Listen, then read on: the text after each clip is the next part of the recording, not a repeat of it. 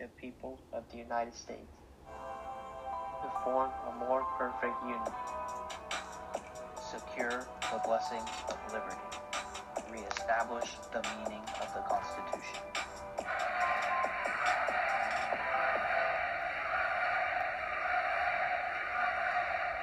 Hello, friends, and welcome to We the People Show. This is your host, Tiger, and boy, it's been a week.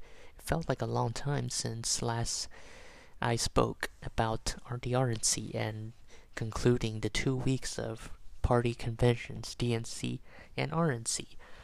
And it's it's and since then, I've been managing well with my classes and such on a personal scale. And today we will be discussing the what's been going on, both half of uh, what's on my personal life and half of uh, what's been going on in the political world, and I'm gonna try to balance that out so I won't be talking too much about about politics or too much about my personal life. Anyway, this episode's originally going to be a debate on abortion between two guest speakers, a pro-life guest speaker and a pro-choice guest speaker. However, due to time constraints and poor management of time on on my part mostly, honestly, uh, we could, I couldn't get that done out for y'all, so I apologize for that. So instead, in place of it, we're just to discuss current events or what's been going on and such. And another announcement will be my new co-host Bradley, who was the guest speaker of uh, the Pledge of Allegiance episode earlier this year. Well, if y- y'all will be wondering why hasn't he been given speaking time? Well, it's because uh, both of us were busy, and and even if Bradley does have time, or we do have time, we gotta find some way to you know place COVID measures to stay safe from this virus, and while at the same time delivering content for y'all. So there's that. Anyway, um, back to what's been going on. Since then, I've been taking interesting courses, and one of my most favorite courses that I would like, that I like to take, my favorite so far is uh, media law. Basically, what media law is, it's, it's discussing the, it's uh, in to put bottom line, it's uh, political science, but for journalist students, for people majoring in mass comm, like me. And besides uh, that, favorite, a favorite class such as uh, mini political science, that is, AK media law, uh, I've also been become a student senator since then, student government senator. So that's interesting. It's a really easy job that I liked. I mean, it's my last year and I just want to try something new. And so basically, all I do as a senator is uh, I attend weekly meetings.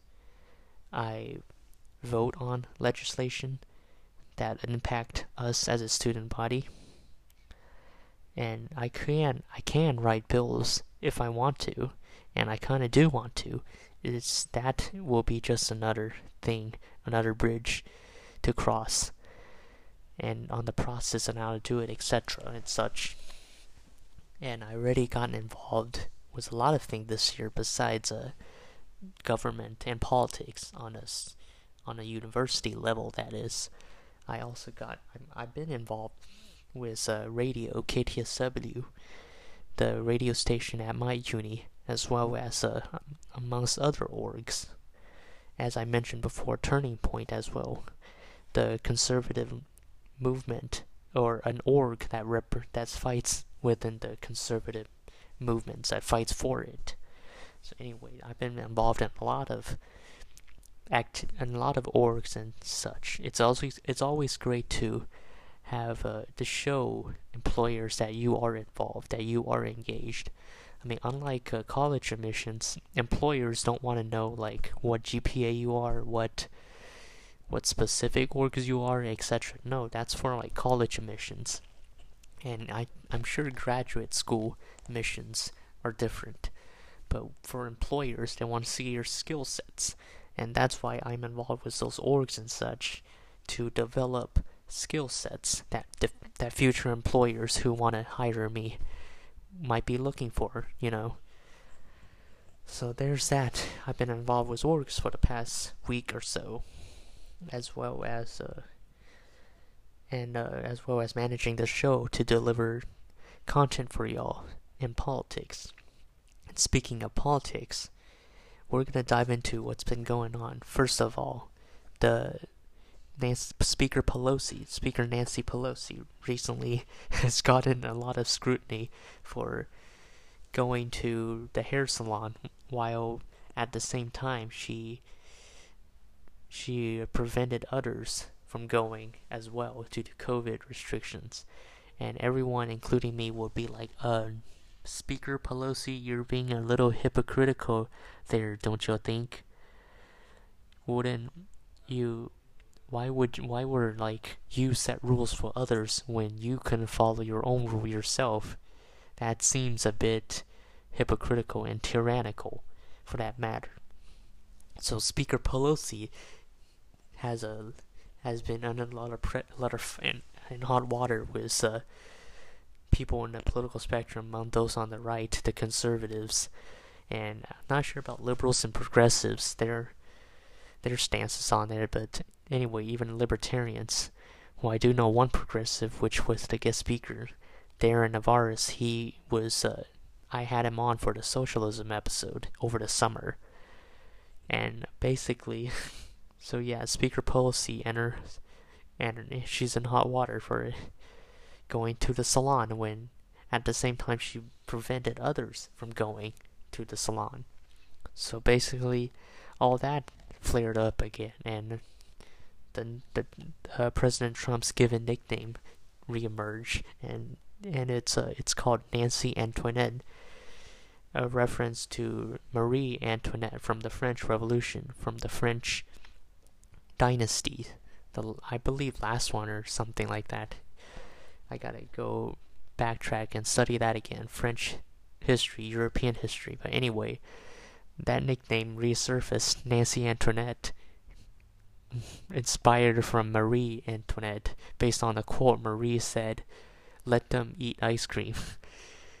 so yeah, there's Nancy Pelosi in the news in the political world, and besides Pelosi, uh, a lot of other Democrats and Republicans have been in have been featured in the news. For the Republicans, on on the other hand, the Republican side, we have Mitch McConnell, who um, who's been pressured by Democrats to do something about COVID. Well, the Democrats need to realize they have the authority to do something about it too, like Chuck Schumer for one. I would suggest Chuck Schumer, Nancy Pelosi, they should reconsider what they're doing. Stop, like you know, blocking the bill to be passed. And the bill was COVID relief and police and, and other, besides COVID, other bills basically like the police reform bill uh, introduced in the Senate floor by Senator Tim Scott of South Carolina. So basically, the Senate and the House has a lot of work to do, and they gotta stop bickering. Both parties gotta stop bickering.